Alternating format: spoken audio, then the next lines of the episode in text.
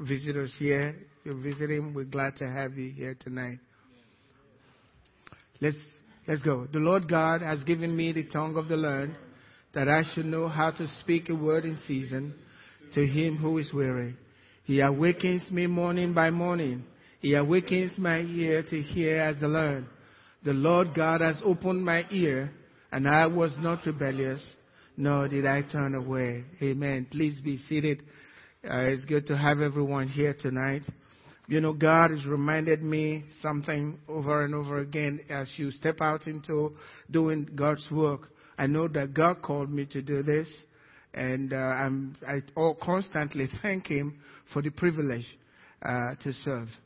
Um, first, I'm a Christian, and then the next time a pastor. Maybe I'm, Niger- I'm American Nigerian now. How do you put that? All together. But first, I'm a Christian. That's number one. Uh, pastor, that comes next. So I thank him constantly. But he reminded me uh, today, which is something that builds your faith inside, let you know. And uh, basically saying, if they heard me, if they listen to me, then they'll listen to you. They'll listen to you. That's, that's what he said. So I have the confidence that as I bring the word of God, it's changing lives. I'm seeing lives change. I hear people come to my office, tell me what God's doing. So I know God is at work. But it's always reassuring when the Lord is pointing out to, pointing that to you in a very clear way that He is doing what He has promised to do. So with all confidence, I speak God's word, knowing that God's doing His work, that lives are being changed, that your needs are being met, and that when I ask Him for something, He'll do it according to His word. He will not lie. Tonight, I want to go back to the message, the power of a good conscience. The power of a good conscience is so important to me. So I want to go back to that message and hopefully conclude it tonight. Now, recently there's been a lot of message, uh, um, in preaching on the grace, the grace of God and the grace of God, the grace of God. But sometimes when you listen to some people speak, it's as if they're saying, we got grace as a license to do whatever we want. We're just going to sin and do whatever we want. So more grace means, uh, more sin means more grace. You hear that. They're not saying it directly, but that's what you pick up in your spirit. That that's basically what they're saying. Uh, basically, doesn't matter what you do, doesn't matter how you act, doesn't matter how you behave, uh, it's all under the blood. It's all under grace. But I read in the scriptures, and, and Paul was telling us in uh, Galatians chapter 2 verse 17 that God, Jesus Christ, is not the one who ministers sin. Galatians 2 verse 17. Jesus is not a minister of sin.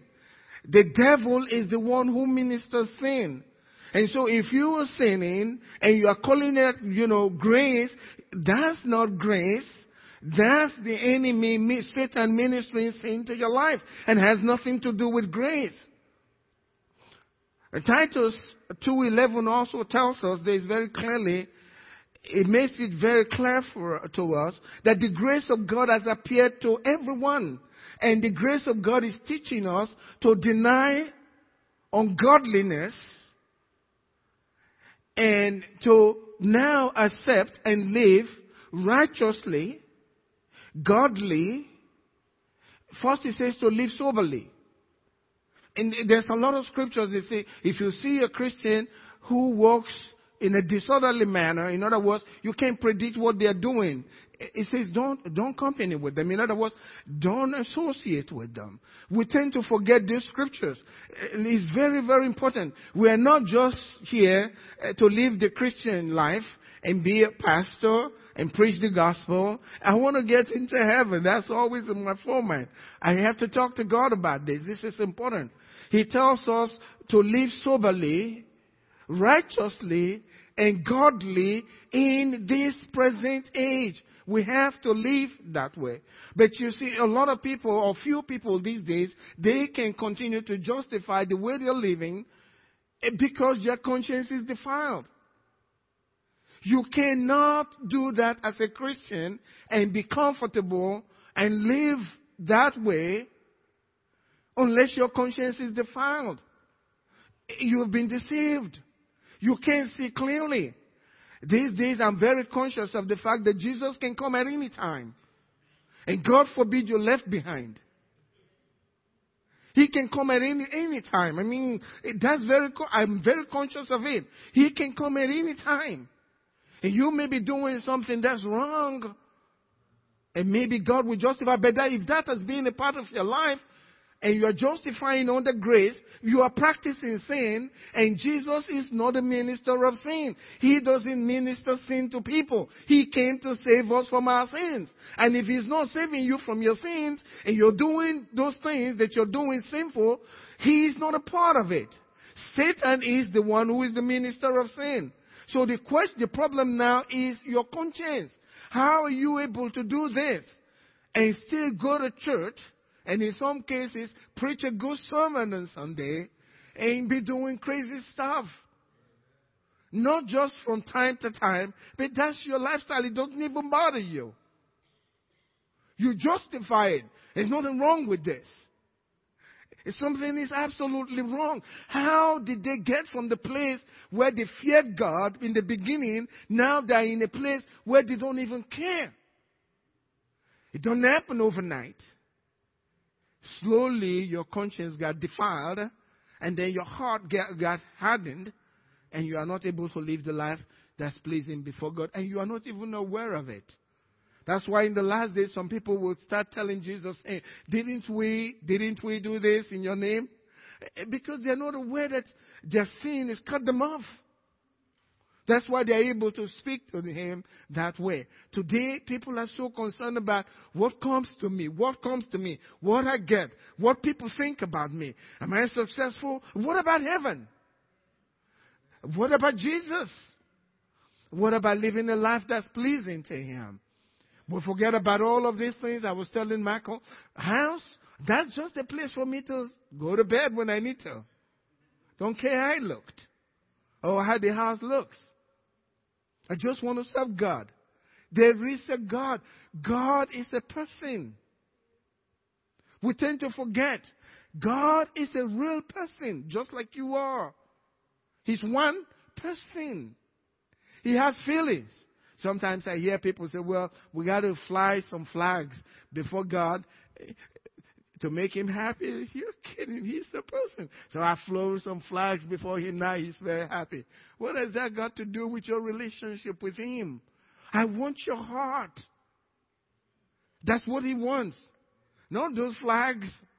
Not all this craziness. I want your heart. I want this personal relationship with you. I'm not going to fly flags before my father and say, if I do this, he's going to be happy with me. After I blew up his television.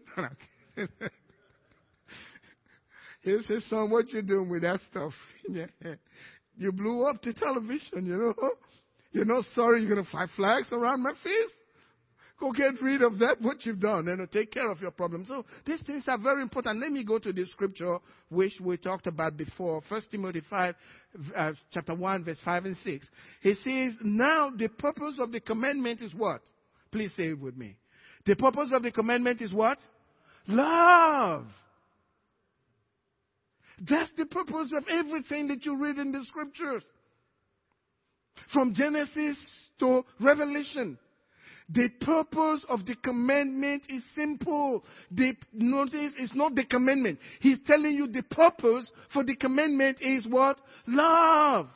But that love must come from what? From your pure heart. Not just love. I love hamburgers. I love my car. That's not what we're talking about. This is love from the center of your being. Love, not just love, but love from a pure heart. Love from a good conscience. Not just your pure heart, but it's got to come from your good conscience. And then love has to come from a sincere faith. Three of these. And he says some people rejected it and they made shipwreck of their faith. If you reject any of this, God cannot lie. If you don't watch over these three things, whether you like it or not, whether you strive or not, you are going to have shipwreck. That's what he's saying. Love. That's the purpose for the commandment. You know, sometimes you hear Christians, well, mm, mm, I love God, but I can't stand that fellow. That's okay. If they irritate you that bad, that's good. But you still have to love them. You don't have to be their best friend, okay? But you can still love them and pray for them. Mm, that's why the Bible says if somebody says he's a Christian and is acting silly, avoid them. It's not hatred, but it's to protect yourself. But you can still pray for them. Because if you go close, they're going to make you mad. Okay. so, still love them and pray for them. So, First Timothy, the same chapter, verse 19, makes it very clear to us. He says, having faith, again, we go back to the things, the same thing, because without faith, it's impossible to please God. But faith must come from a pure heart. And faith doesn't work without love. You know that? Faith works by love. These things are connected. So, first of all, it says, for us to have faith out of a, a good conscience, having faith from a good conscience. So eh, there's bad conscience and then there is good conscience. I don't want to have a defiled conscience. Don't want to have a bad conscience because you will justify what obviously was wrong. The thing that made you cry in the past and you wept before God now doesn't even, you justify it. That there's nothing wrong with it. That's, you've gone really far. That's why the Bible says, don't, don't deceive yourself. Don't be deceived. God's not mocked. So, having faith and a good conscience, which some haven't rejected, concerning faith have suffered shipwreck. Now, Paul mentioned a few people that have done that. Hymenaeus was one of them, and Alexander. These people, they left. But once you have abandoned a good conscience, what you then have is just idle talk. What another scripture says, you have faith, but the, the power is not there. There is no power in it. In other words, there is no fruit in your Christian life. So we have to have fruit. Having fruit is very important for a Christian. And we're not just talking about uh, the fruit of the Spirit. Notice what is called the fruit of the Spirit. It's not your fruit, it's the fruit of the Spirit, okay? If you allow the Spirit to have its way in your life, the fruits will be there. Because they are always there. If you're a Christian, you got the fruit. It's there. And you just don't want it out, but it's there. They are called the fruit of the Spirit. And uh, um, Ezekiel chapter 36, 26 tells us, 30, 27 also, God says, I will put my spirit within you, and I will cause you to walk in my statutes, and you will keep my judgment and do them. And so the fruit of the Spirit is born from the Spirit of God in you. If it's not happening, it's because you don't want it to. Hello? That's what it is. You are not allowing it. It's there. You can love. You can forgive. You just don't want to. Uh, just don't tell me uh, I'm from uh, I'm from the other side of town. Uh, from our family, we are chilly blooded. We are so hot. They will get very mad and it runs in our family. No, you just don't want to let go of it. That's it. That's the truth. You don't want to let go. Some, he's giving you something. And you don't want to let go of that.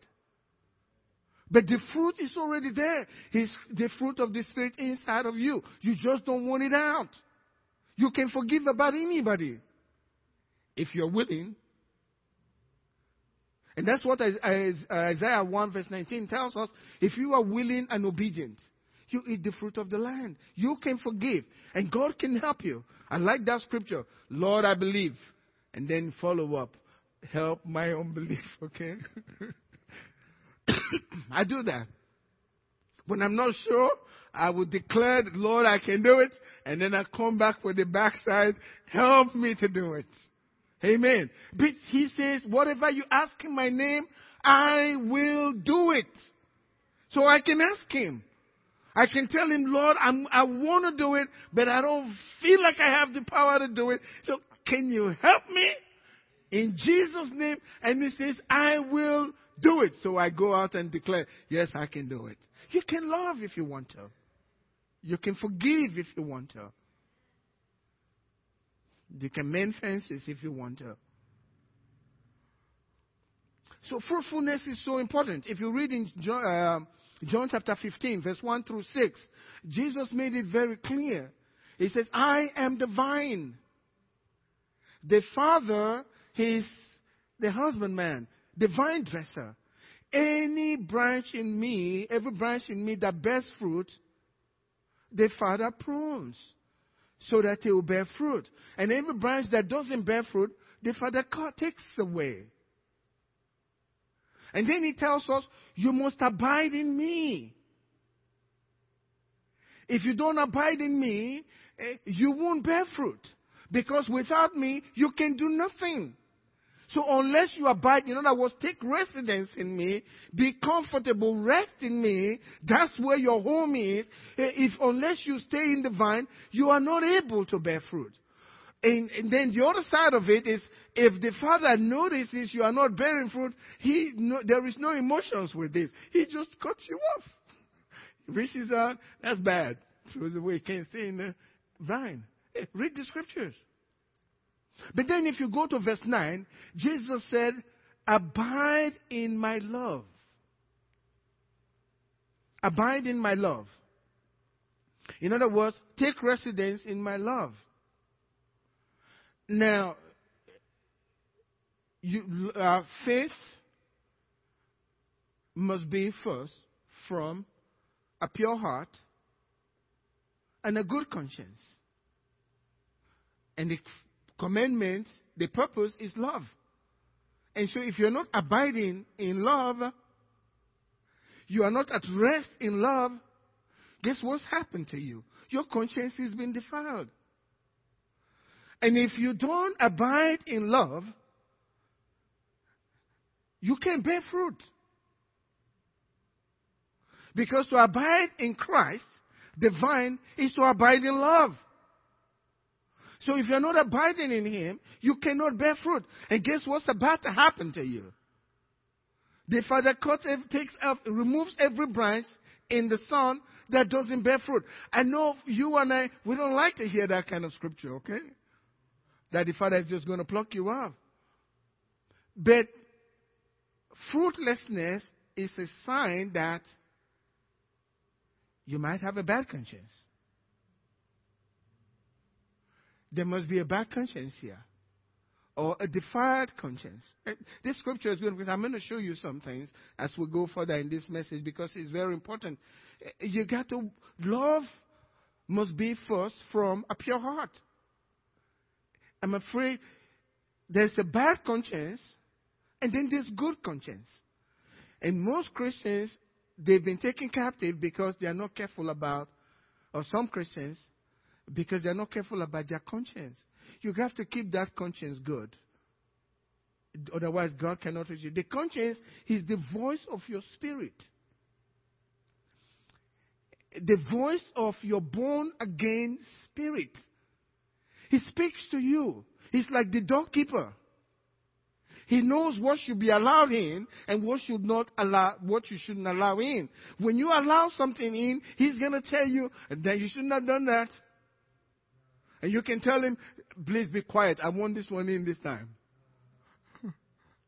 but slowly after a while, he won't talk to you anymore. Because you've allowed it.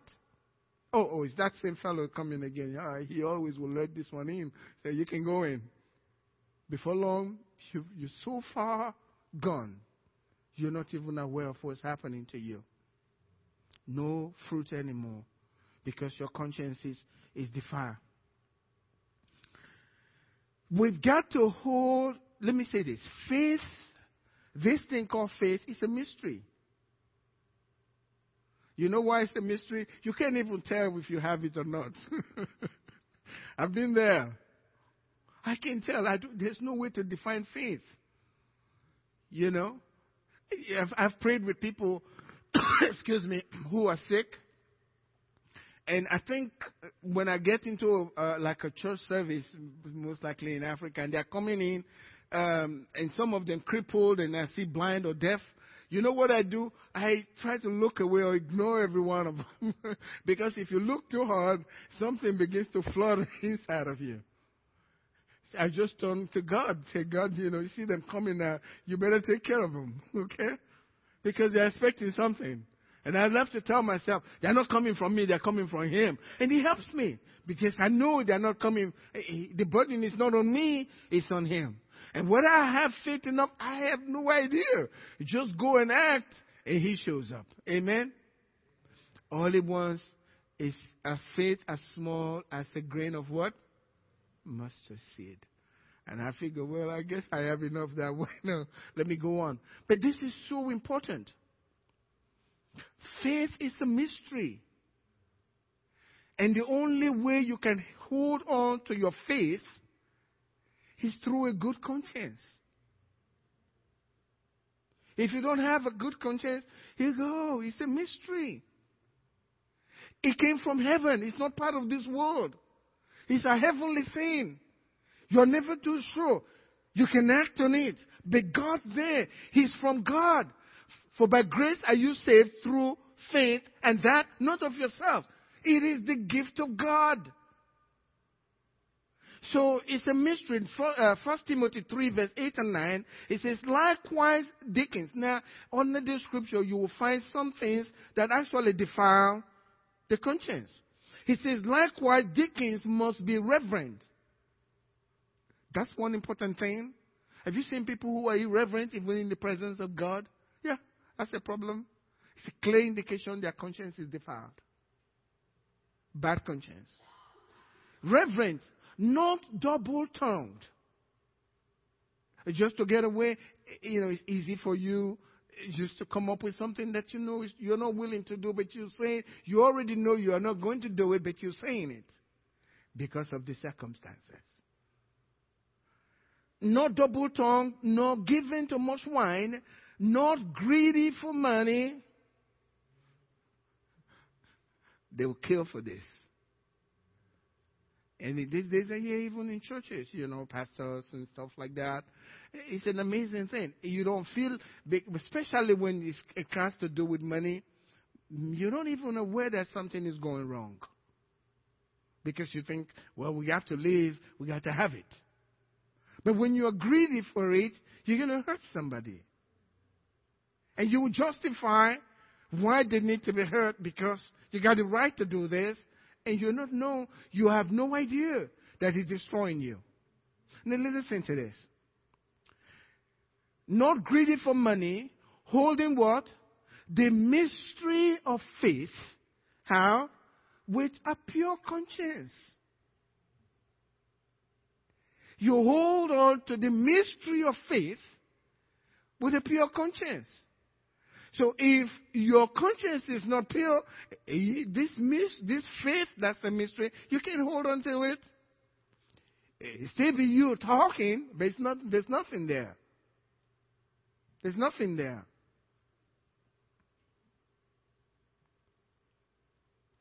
So we need to recognize that. One of the um, one of the hallmarks of a, uh, a good conscience is loyalty. Loyalty. Disloyalty is usually a clear indicator that the conscience has gone bad. this is true.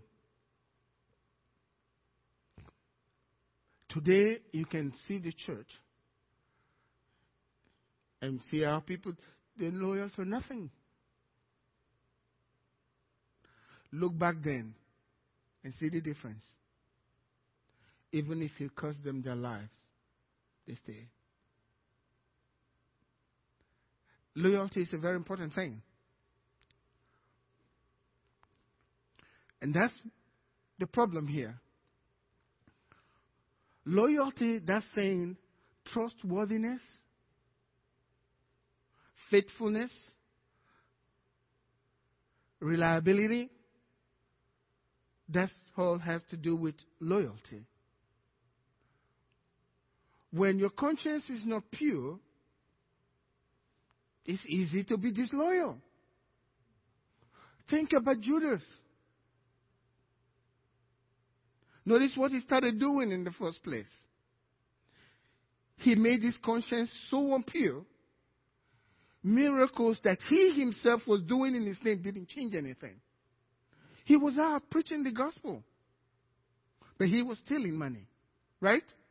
We already talked about that. And that defiled his conscience. He had no pure conscience. And so what did he do? He was very disloyal. Disloyalty can lead to betrayal. So to me, when you cannot hold on to loyalty, there's a lot of books written today about Christians concerning loyalty. And you wonder, why these many books? Because people are not concerned about their conscience anymore. They just do whatever they want to do. Because they have the right to do it. But what's happening is it's destroying their conscience. And so more and more it's easy for you to do something to hurt the other person. Doesn't matter to you. It's, it's what I want. But that's selfishness, not love. Two great forces on earth. The force of love and the force of selfishness. selfishness. So we have to recognize those things. There's a declaration that Paul made that he says, This is what I exercise my life on. This is what I do. Paul tells us this in Acts chapter 24 while he was speaking to King Felix, Felix to talk about what was happening to him. Paul said this. He said, Because I know this, there's going to be a resurrection of the just and the unjust. Because I know there's going to be a resurrection of the just and the unjust. Verse 16 of Acts chapter 24, it says, This being so, in other words, because I know one day there's going to be a resurrection for the just and the unjust, this being so, I myself always strive to do what? To have a conscience without offense towards God and man. It's the conscience. And you can read Paul's letters. He writes, my con- he says, my conscience bearing me witness in the Holy Spirit. So conscience is very important. Maintaining a good conscience with the power of the Holy Spirit being able to talk to you through the voice of your spirit it's, it's, hard to walk with God then. So Paul, everything he did, this was towards the end, before he was taken to Rome, he was defending himself. He said, this is how I live my life.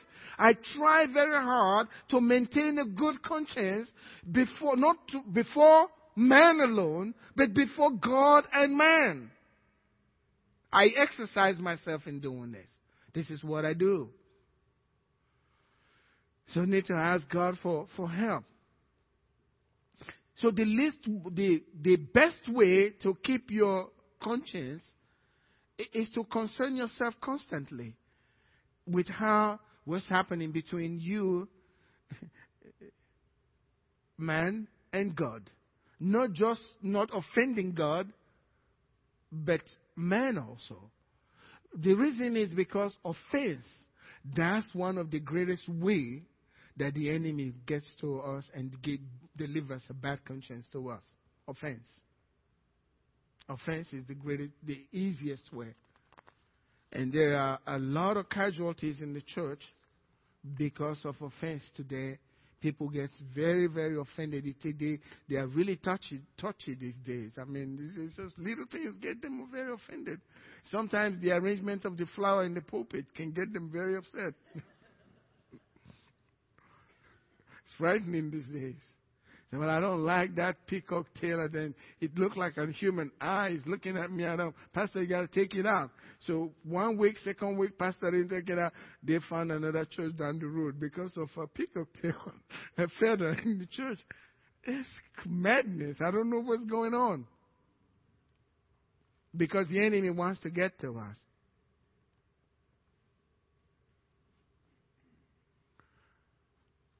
There is a key principle here when it comes to the conscience.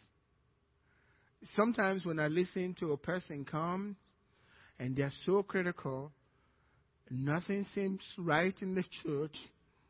If somebody sneezes, it's a bad sneeze. no matter what they do, it's bad. They're always finding. Usually, I can tell what the problem is. Bad conscience is a bad conscience. Nothing. No matter if they leave this church and they go to another church, guess what? The first day they walk in, they've already noticed about seven things that they don't like that's bad with the church. The pastor's accent is one of them, not kidding.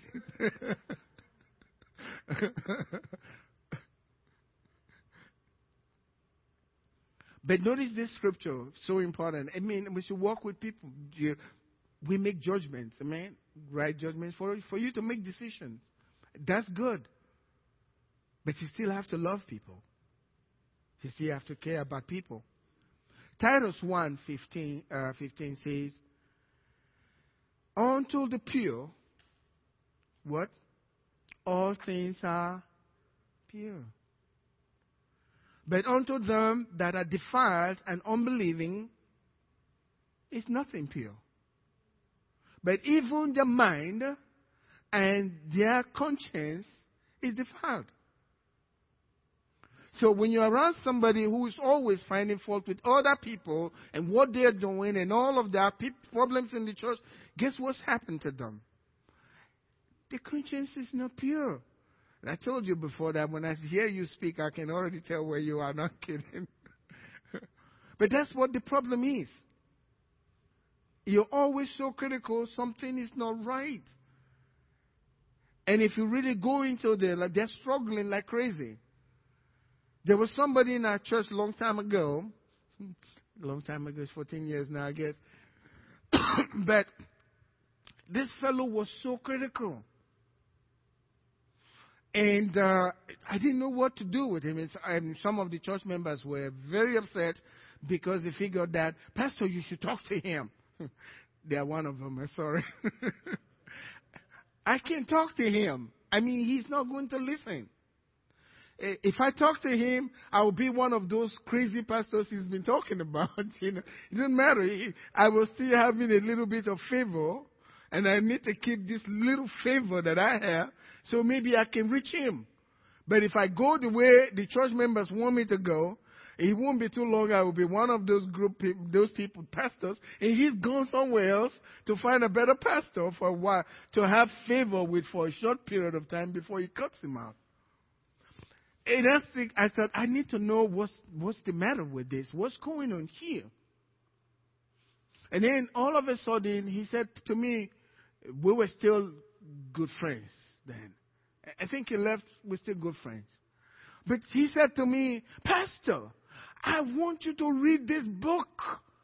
I said, Good. Whatever the book is, I'm going to read it. Since you are so excited about this book, maybe I will be able to figure out what's going on there with you through this book you love. Because he's told me several times, Pastor, I'm telling you, you need to read this book. So I figured his heart is there. I'll find out what it is. So he, I said, yes. I'll read your book. Give it to me. So he was excited. Pastor is going to read my book. I mean, some control is over in this. They like to control. And so he gave me the book. The next time, Pastor, here's the book. Read. I said, thank you. I went back home and I was reading the book. I didn't want to read the book. Several times I threw the book on the floor. And get so mad at what I was reading. But I figured that if I don't read it, well, he's gonna, the next time he sees me, he's gonna say, did you read the book? And if I didn't read it, he, I'm one of those crazy pastors he don't like. So I was obligated to read his book. There was nothing there that was good. Everything, there was no pastor in the United States that's good. I'm telling you, no pastor. The worst of it, when I got really mad, Billy Graham was the size I don't want that. You're criticizing Billy Graham. Just you, you're nuts. That's the way the book was. Every pastor was in there. And I figured the next chapter, my name will be there as well. and I, I, I, I, had to read the book through. Which it, sometimes he's telling stories of books and people that I, I really knew a lot about, but twisted, twisted to feed that thing. And so I said to myself, he's going to ask me if I read the book. So they, after I, I, I mean, it was a real torture to read through that book, but I tried. And then the next time he came to me, he says, Pastor, did you read the book? I said, Yeah, I read the book, but with real low voice, you know. He said, uh, How do you find the book? I said, uh, I don't know. I have a lot of questions. I said, what, you, what kind of questions? I said, I don't know if this man is a Christian. Very direct. I don't know. That was like, what? I said, I don't know. Because the Bible says, love believes all things. This man doesn't believe anything. Every pastor is a bad one. Where do we have the good ones then? All of us are going to hell. So why did Jesus die then? I said, he can't be a Christian. He, he, he criticizes all, criticizes all his brothers. I don't see love there. Love believes all things. Love bears all things. His conscience is defiled. I tell you, I read, read that book, but I don't think he's a Christian. He said, Oh, end of conversation. I figured that moment I just passed into the other group of pastors, okay? But he didn't talk to me about it anymore. But I gave him several reasons. When you begin to see a lot about everybody, he's going to grow. You can't stop yourself. Your conscience is defiled. And you can't compare yourself with others. Because the Bible says those who compare themselves with others are not wise. Be yourself. Leave others alone.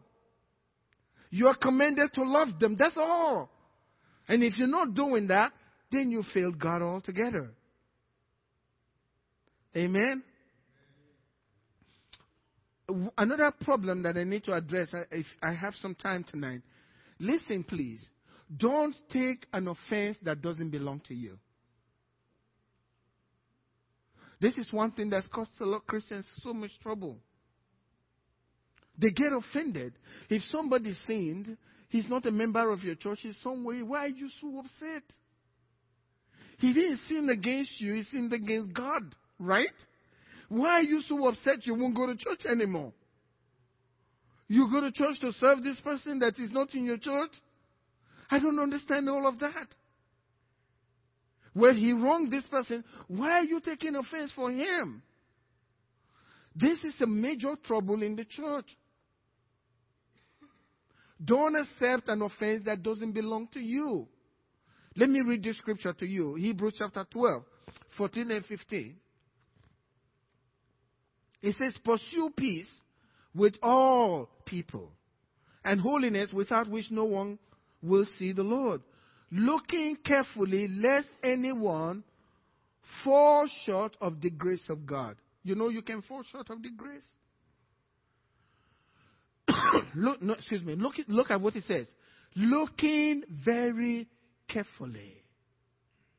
Looking carefully lest anyone fall short of the grace of God. If you are outside God's grace, you have no grace. You can't live a Christian life. It's not possible. So be careful that you don't fall short of the grace of God. Then he tells you, lest any root of bitterness springing up cause trouble. And what happens then? And by this, many become defiled. I'm a pastor. People come, they'll tell me what other people have done. I've learned to separate them. You were not there. You don't know what happened. They're telling you their side of, their story, of the story, but you don't know the other side of the story. And besides, it's not your business. They didn't offend you. At the most, be a mediator. But once you take sides, it's over. You're defiled. Because when they're telling you their pain, they want you on their side. And they want you against the other person. I mean, they, most of the time, they're not even conscious they're doing that. That's the danger about it. They're hurting. And so they reach now. You have to be very careful. You got to protect yourself. You don't mean you hate the person, but listen, make sure you get both sides so you don't get defiled. A lot of Christians have gotten so hurt by this. And they don't know why they are missing out on the grace of God, but, but because you've taken an offense that didn't belong to you. No, let me put it this way. Let's say, yes, my uh, good brother, your Pastor Roy offends me, or I offend Pastor Roy. And then Pastor Roy goes now and he tells uh, Karen about what I had done. Um, he did that to you? Yeah. You mean he cursed you out? Yeah, he did. And then he goes back and he preaches on Sunday. really? You mean he preached a sermon about love time? He cursed you out? And so now she's offended. Right? But didn't know the details, didn't know what started it. All she knows, he pastor cursed me out. Right? Now, the next Sunday, if she took it, next Sunday I'm standing to preach and she's saying, he's going to preach again about love, this hypocrite. She's already judging me. Now she's angry and bitter. Now this is the danger. Now God convinced, convicts me about what I had done that's wrong to my brother Roy. Now, brother Roy is told not only Karen, but uh, Shelley and several others. He has even forgotten how many people he told. Okay? Many of them are upset with me. Now God convicts me for what I had done wrong. And I go to my brother, Roy, oh my God, I shouldn't have spoken to you the way I spoke. Please, would you please forgive me, brother, please? And I'm crying. And he says, brother, you are forgiven. Guess what happened? The relationship is restored. But they're still mad. They have no idea that I've been to him to plead for forgiveness. They're still angry. I come up on Sunday and I say a word, and Pastor Roy say, "Go for it, Pastor." And they're thinking, "Don't you say that? He, he you out." you see the danger? The trouble is, I I don't have to go to them to ask for forgiveness. I didn't wrong them, right? They've taken an offense that didn't belong to them, and I'll never apologize to them because I never wronged them. So for years, they're holding that against me, and they miss out on the grace of God. You see the danger of it? Your conscience get defiled. Don't get involved. If you get involved, get involved with love to bring reconciliation. That's what you should do. This is holy living just a day to day thing. That's what's caused a lot of Christians. You find out that the things that used to excite you about God before, you hear the same thing and it doesn't move you anymore. And there's no way to tell because there is an enemy that's come against your life. So I've learned many years. I don't take offense at what I know what they're telling me. I listen to what they're saying. Pray to see what I can do to help. But I'm not going to take offense for you. I don't know what you what you said back to them after they cursed you out. You won't tell me that part. So we should be very careful. And they're not intentionally trying to rope you in, But we, we are dealing with an enemy. I mean, you know that. We are dealing with an enemy. So we should be very careful. When they are hurting and they come to you, you try to be, bring some reconciliation. And then maybe befriend the other person to see if you can get their own part of the story and to bring them together. We ought to love one another. Amen? And you don't take sides. You never, you never do. Just one person. The wife tells you, believe me, the husband has his own part of his story. That's just the way life is. We see things through our prisms. Amen. Bitterness is the greatest killer. And that's why God says we shouldn't let that root of bitterness. You're bitter about something, your conscience is already defiled. And for me, generally, uh, I'm a man, just like everybody else. When you know, if you're a pastor, you go through a lot. And just the way. And some pastors have gotten very bitter because you can think you're helping and then somebody turns around. These days it's very easy. They will tell you quietly, you said this and I'm leaving the church. And they make us, so you have to deal with it. So it's something we have to deal with. Uh, but the way I've handled that is that's part of my calling. If I don't experience that, I'm not doing what God calls me to do. So I don't take it, it's not, I don't internalize it, just put it off. And you struggle with it. But initially, it's very tough. It's tough. And I've got to go to God and say, God, you know, this thing is, is, is, is I don't want to use the word, it's killing me, no. It's painful. And then I'm very honest him, before Him. And I tell Him, I don't want this. Get it out of my life. And I will stay with it till the feeling's gone. It bothers me that I'm feeling that way more than what, what's happened to me because that will kill me. It will just destroy me. And before long, God cannot speak to you anymore. And if you're still hearing God, it's not God. You can't have bitterness ruling your life and God speaking to you much. Most of it is just common sense or what you think we have to be very careful. You got to keep that. You got to keep that that voice of the spirit, the conscience, right, because that's what how Paul exercised himself. We have to do that. We have to do that. I'm talking to us tonight because this is the Wednesday night when mature Christians, these are the people God wants to use. And that's the ones Satan wants to attack the most. And so we must be aware of these things and, and uh, and protect ourselves. Ephesians chapter 6 was very clear. It says, We are not unaware. Of the devices of Satan, his ways. We don't war against flesh and blood, but against principalities and powers and, and all of these things. So we have to be very aware that there is a devil I know that there is a God, and I always remind myself, believe me, I remind myself, God is a person. I tell myself that He's a real person, just like I'm looking at you. And so I know His feelings can be hurt. Uh, if you just think like God, then you don't realize that He's a person and has feelings. The same thing, I know that there is a devil in the world, and He's looking for every opportunity to cause me trouble. Mm, whether through someone who is close to me or somebody who is not as close to me, usually the one that's closer to you, that's where the trouble really comes. So, yeah, somebody that I don't know doing something to me don't hurt me very much.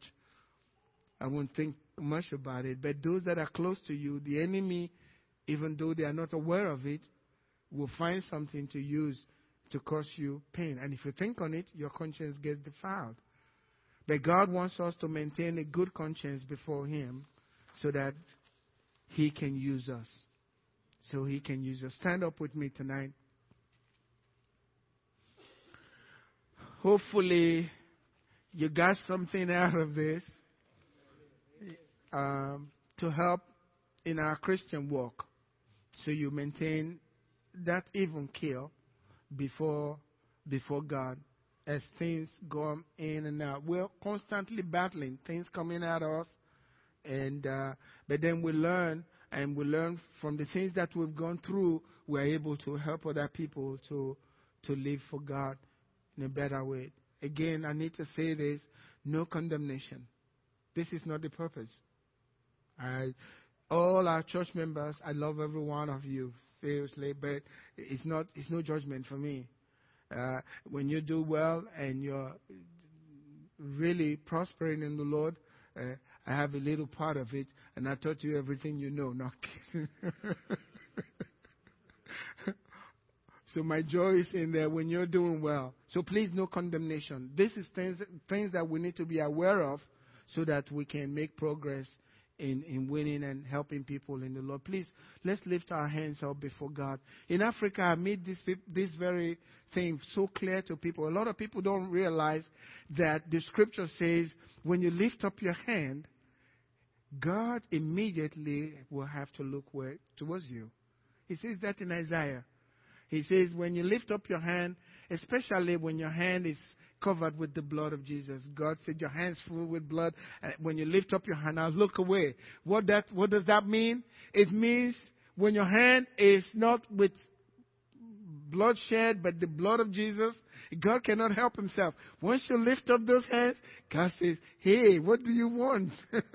That's why Paul says, I wish above all that men everywhere would lift up holy hands without doubting, no fear, because God's looking your way. Amen. So let's lift our hands to God tonight, and he, He's looking towards you. Tell Him what you want. Amen. And He's listening. He promised He will answer. Whatever you ask in my name, I will do it. Whatever you ask in my name, I will do it. That the Father, that the Son may be glorified. The Father will be glorified in the Son that's what it is. Jesus wants his name glorified in your life tonight. Father God, I thank you for your word that you've spoken to us. We lift up our hands uh, towards you, Lord God, because from you comes our help. And we're so grateful that we have a God who's looking down to us with such love, such great mercy, such great kindness towards us. Even though we haven't been perfect in our ways, yet you've loved us so dearly to the point of giving your Son for us that we might be your family members. Thank you, Father. Be with your people tonight. Prosper them. Let your face shine upon them. Let goodness and mercy follow them according to your, to your scripture, the word of God, all the days of their life. Thank you, Father, for your faithfulness to your word. In Jesus' name, and God's people said, Amen. Thank you for your attention.